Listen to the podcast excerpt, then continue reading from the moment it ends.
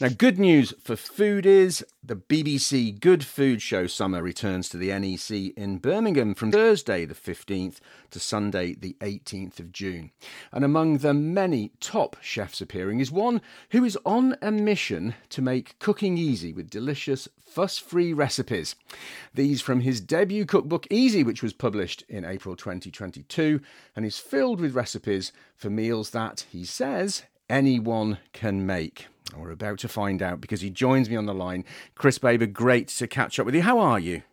I'm really well, thanks. Thanks so much for having me on. No, it's a, it's an absolute pleasure. Chris, it's not going to be long until we're at the uh, NEC. Are you looking forward to the show? Oh, I'm really looking forward to it. It's fantastic. I've been involved for a few years now, and it's just such an amazing atmosphere. And there's so many great things I've got to say about the show, and it's it's one of them where it's in the diary for the summer and the winter, and I just can't wait. now, obviously, you say you've been there before. People will know you from that. You've also got hundreds of thousands of followers on social media. How how did all this start for you, Chris? Oh, it all started. I think 2016. I literally started taking pictures of my dinner.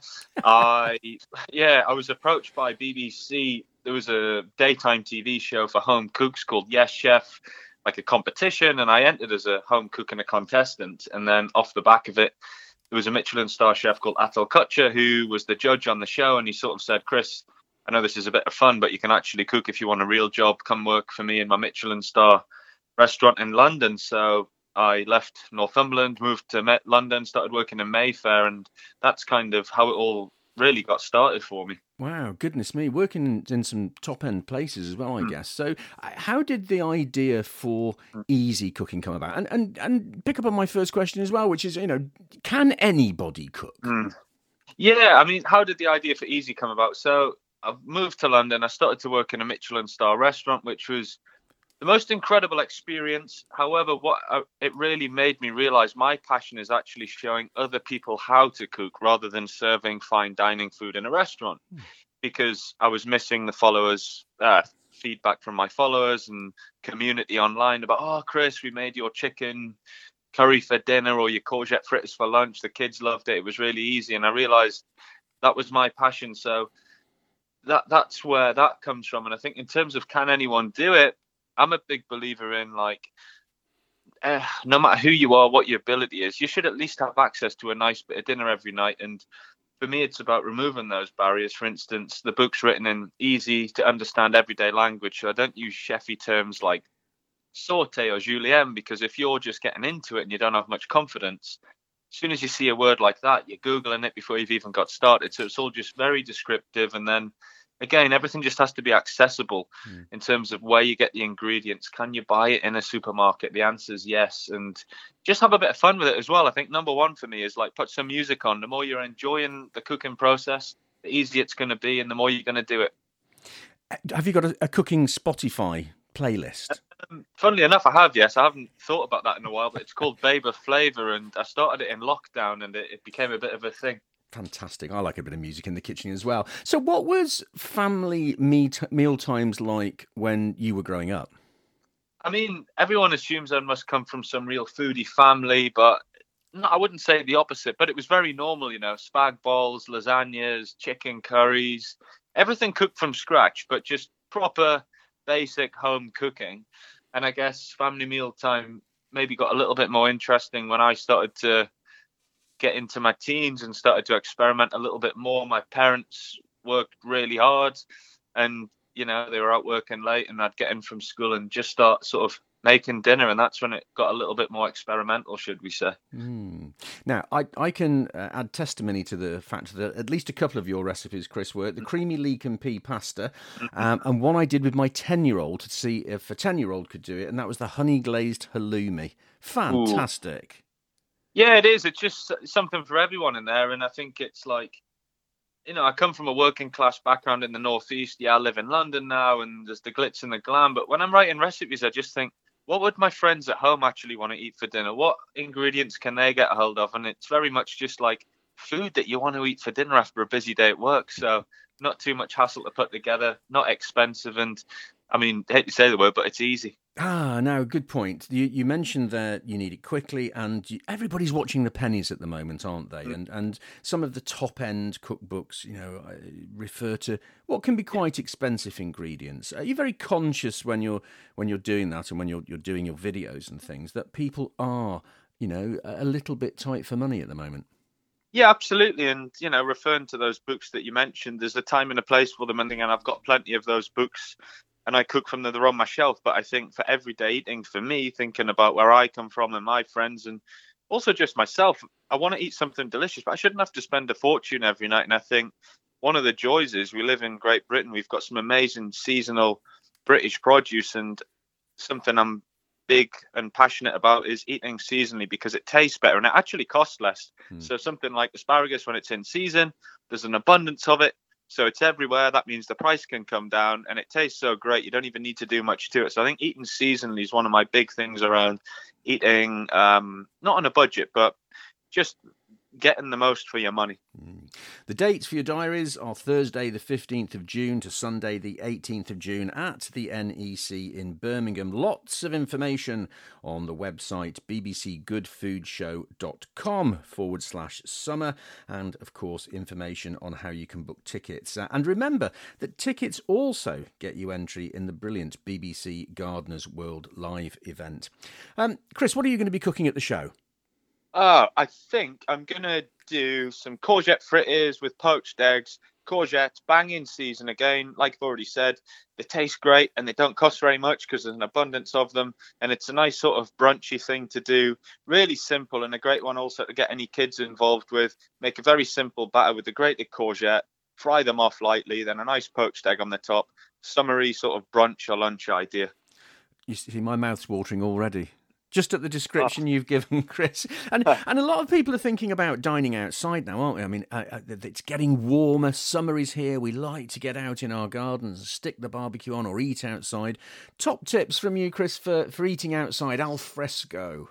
Uh, I think don't put too much pressure on yourself, especially if you've got a a gathering. You know, make large things that can be put down in the table and shared, whether it's salads, pasta salads. You know, just big sharing dishes, and then anything a bit more um, that takes a bit more hard work, you know, maybe do that on the barbecue, but make sure there's always food available to keep the crowd happy. Mm, absolutely, and and have a have a drink while you're doing it as well.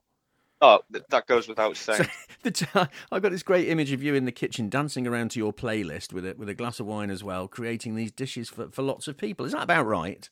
I mean, yeah, you've hit the nail on the head with that one. That, that, that, that's how it should be for everyone. You know, enjoy it, especially if you've got people coming around. Don't don't stress out about it. Think, what am I actually capable of making? And another one, this question always comes up at Christmas. You know, when you've got a group of people, but ask other people to contribute. People are generally quite open to. Someone might bring dessert. Someone might bring a few bits for the barbecue. Just try and share the workload a little bit. Mm, it gives you more time to enjoy the chat and the company as well, but with good food, doesn't it? That's, uh, that's a big consideration.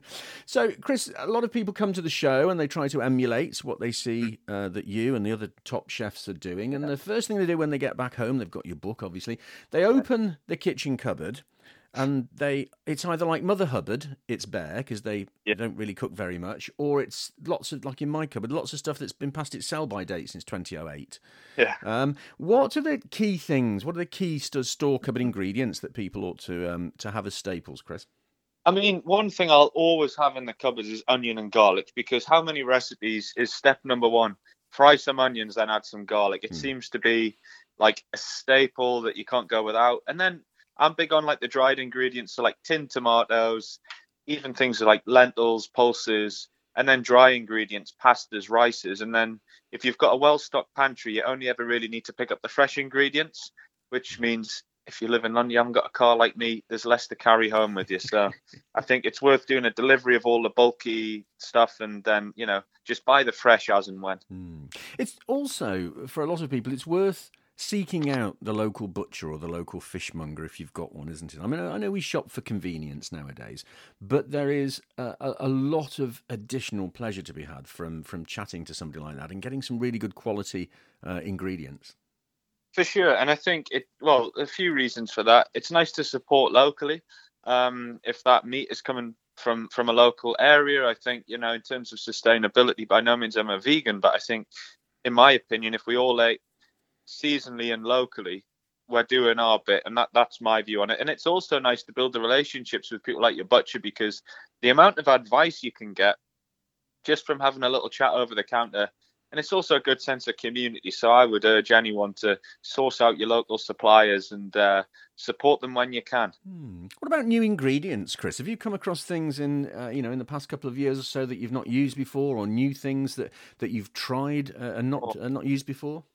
Yeah, I mean, there's been a couple. One of them was tempeh, which is, I'll be honest, I'm really not a fan. I think it's a bit marmite. It's like a fermented soya bean, and um, a lot of vegan recipes seem to call for it instead of certain things. And yeah, that's something I've tried, and I don't think I'll be trying again, to be honest. But uh, each to their own on that one. Absolutely. Um, Thursday, the 15th of June to Sunday, the 18th of June at the NEC in Birmingham. Stick the date in your diary. Lots of information on the website, BBC Good Food Show dot com forward slash summer. Lots of information on there about all of the other chefs you can see. James Martin, Ainsley Harriott, Nadiya Hussain, Michel Roux there, the Hairy Bikers, uh, and of course uh, Chris Baber, who is going to be cooking as well. Um, now, Chris, uh, a lot of young people come to the shows, and obviously they watch the television programs, and, and many of them will be your followers on social media. And a certain number of them may want to emulate what you've done. They enjoy cooking at home but perhaps they haven't got the, the advantage or the privilege or the opportunity to meet somebody like Atul Kochhar. What would you say to them? What advice would you give to them if they were thinking of, of uh, oh. cooking as a career? I mean, I think the one thing you mentioned there about they don't have access to these people, I think one of the massive benefits I've gained from social media is the ability to connect with others, whether they're top chefs, people that cook at home. It's so easy now to reach out to people and just make those connections. So I would always say ask. I'm a big believer. There's a saying where I'm from, shy Ben's getting out. So ask questions and also practice. If you are at home, you know, try something different every night. Just challenge yourself. And I think just building that network of people around you if you can and if you really want to take it seriously, you know, go and offer to help other people. I remember when I first came to London, I would turn up places for a day or two just to ask can I can I help out on a shoot or help behind the scenes or whatever it might be. So I think just work hard and ask questions and um, just practice and enjoy it as well. That's a key thing. If you've got to enjoy it, or I don't think there's any point in doing it. Yeah, absolutely. Do you ever hanker for a hearty Hexham breakfast, a fry up maybe or something, or or pies for the evening, whatever it might be? I mean, there's lots of great produce up in Northumberland, isn't there? Oh, I mean, it's fantastic. I think. Um, well, where would I go with that? In the northeast you got um, ham and peas pudding, which is a mm. a classic. But for me, it's just like a good Sunday roast. That's the thing I sort of, I would say, I crave the most. We got local vegetables, amazing farms and agriculture around, some local beef. Um, you know, just keep it simple for me. But there's one thing I do always have when I go back to Hexham. There's a local butcher's, and they do this hot beef and gravy sandwich, and it's obviously locally sourced beef. It's roast. They make their own gravy and they put it in a floury bun, and that is like a taste of home for me. Uh, comfort food. We all need really? comfort food, Chris, don't we? It's the best. um, just finally, lots of opportunity to talk to producers at the show, as well as watching you and all the other um, top chefs there, and also trade stands who bring a lot of the kitchen equipment.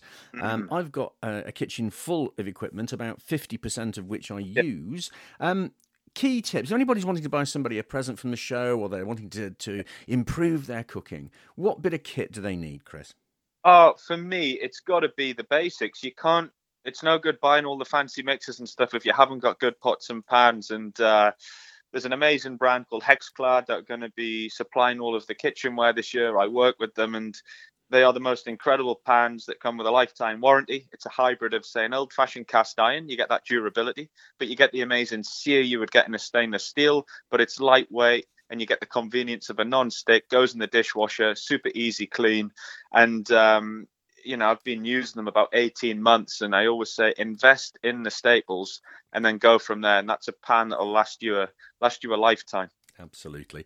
Chris, it's been an absolute pleasure to catch up with you. Thank you so much for your time. Don't forget, everybody, it's the Thursday, the 15th of June to Sunday, the 18th of June at the NEC. BBCGoodFoodShow.com forward slash summer is where you can get all the information. Chris, it'll soon be upon us. Lovely to catch up with you. Thank you so much.